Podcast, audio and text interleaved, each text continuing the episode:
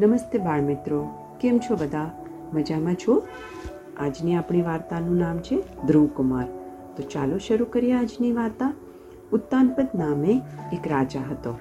એને સુનીતિ અને સુરુચિ નામની બે રાણીઓ હતી.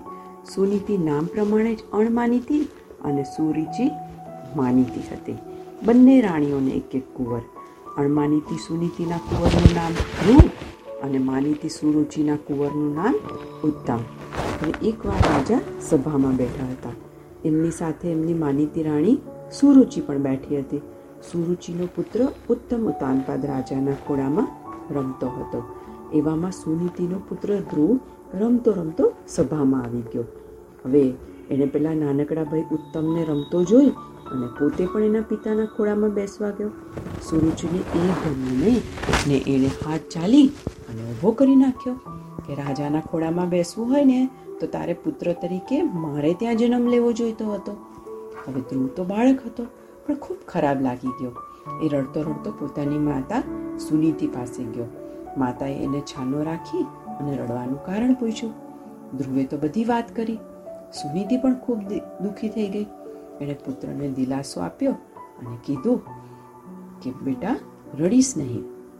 ધ્રુવે પૂછ્યું કે બા, પિતાજીના ખોળા કરતાં બીજા કોઈનો ખોળો મોટો હોય? તો માતાએ કીધું, હોય ને? કેમ નહીં? ભગવાનનો ખોળો જ સૌથી મોટો હોય. ધ્રુવે પૂછ્યું કે, ભગવાન ક્યાં હોય છે? શું કરીએ તો કોઈને ભગવાન એના ખોળામાં બેસાડે? તો સુનીતિએ કીધું કે, ભગવાન તો બહુ દૂર છે, એટલે આપણી પાસે આપણી અંદર છે, પણ એને મેળવવા બહુ અઘરા છે. વનમાં જઈને તપ કરીએ ને તો મળે. સુનીતિ તો આ વાત કરીને ભૂલી પણ ગઈ. પણ ધ્રુવે આ વાત પોતાના મનમાં રાખી. એક દિવસ એ ઘરેથી નીકળી ગયો, ભગવાનને મેળવવા. સુનીતિએ એને ઘણો સમજાવ્યો, પણ બિલકુલ જ ના માન્યો. અને સુનીતિએ કીધું, પણ રોક્યા વિના એને વનમાં તપ કરવા જતો રહ્યો. હવે વનમાં પહેલાં તો એને નારદ ઋષિ મળ્યા. એમણે એને બરાબર કસી જોયો.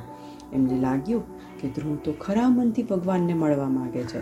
એટલે એણે તપની રીત બતાવી, મંત્ર બતાવ્યા અને કીધું કે જા, તું મંત્ર કર, ભગવાન મળશે. હવે ધ્રુવે ધ્રુવે તપ શરૂ કર્યું. પહેલાં તે વન ફળ ખાઈને દિવસ ગુજારતો હતો, પણ ધીમે ધીમે તો બધા ફળ ખાલી થઈ ગયા. પછી ઝાડના પાંદડા ઉપર, થોડા દિવસ પછી પાંદડા બી સુકાઈ ગયા. એ પછી માત્ર પાણી ઉપર અને થોડા દિવસ પછી પાણી પણ છોડી દીધું. અને બસ આખો દિવસ ભગવાનની ભક્તિ કર્યા કરે. હવે ધ્રુવની ટેક જોઈ અને ભગવાનને દર્શન કરવા આવવું પડ્યું.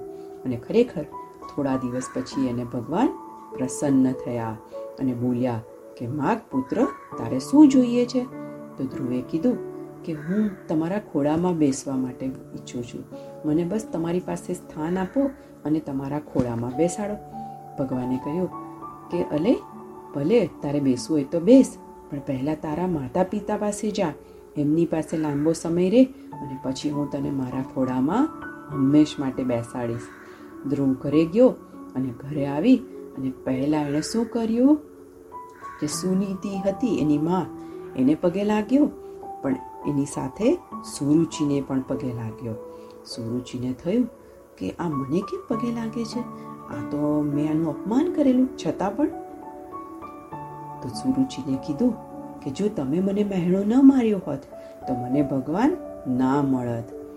અને ધ્રુવે પગે લાગતા જ ખૂબ આનંદ સાથે કીધું કે માતા, મને ભગવાને એના ખોળામાં બેસવા માટે આમંત્રણ આપ્યું છે, પણ પહેલાં તમારી સાથે રહેવાનું કીધું છે.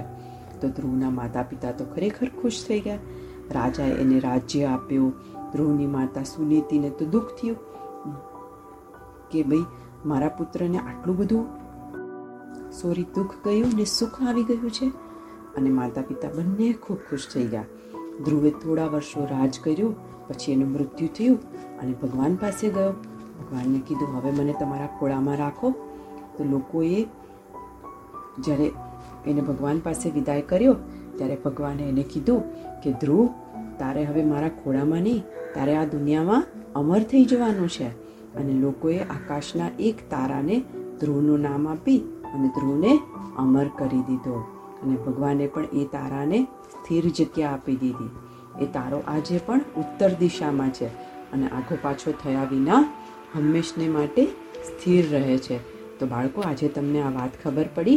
ધ્રુવકુમારની, એ ધ્રુવકુમાર એટલો સરસ અને એને એના પોતાના જીવનના એક પ્રસંગ ઉપરથી એને પોતાના જિંદગી બદલી નાખી. એટલે આપણને જ્યારે કોઈ મહેણું માણે કે મહેનું કોઈ ટોન મારે, તો આપણે એને ઊંધું લેવાને બદલે એનું સવડું લઈ અને એમાંથી સફળતા મેળવવાની કોશિશ કરવી જોઈએ. ખરું ને બાળકો? તો આ જ હતી ધ્રુવકુમારની વાર્તા. તો ચલો, ફરી એક નવી વાર્તા સાથે મળીશું. ત્યાં સુધી બધાને goodbye good night and do take care of yourself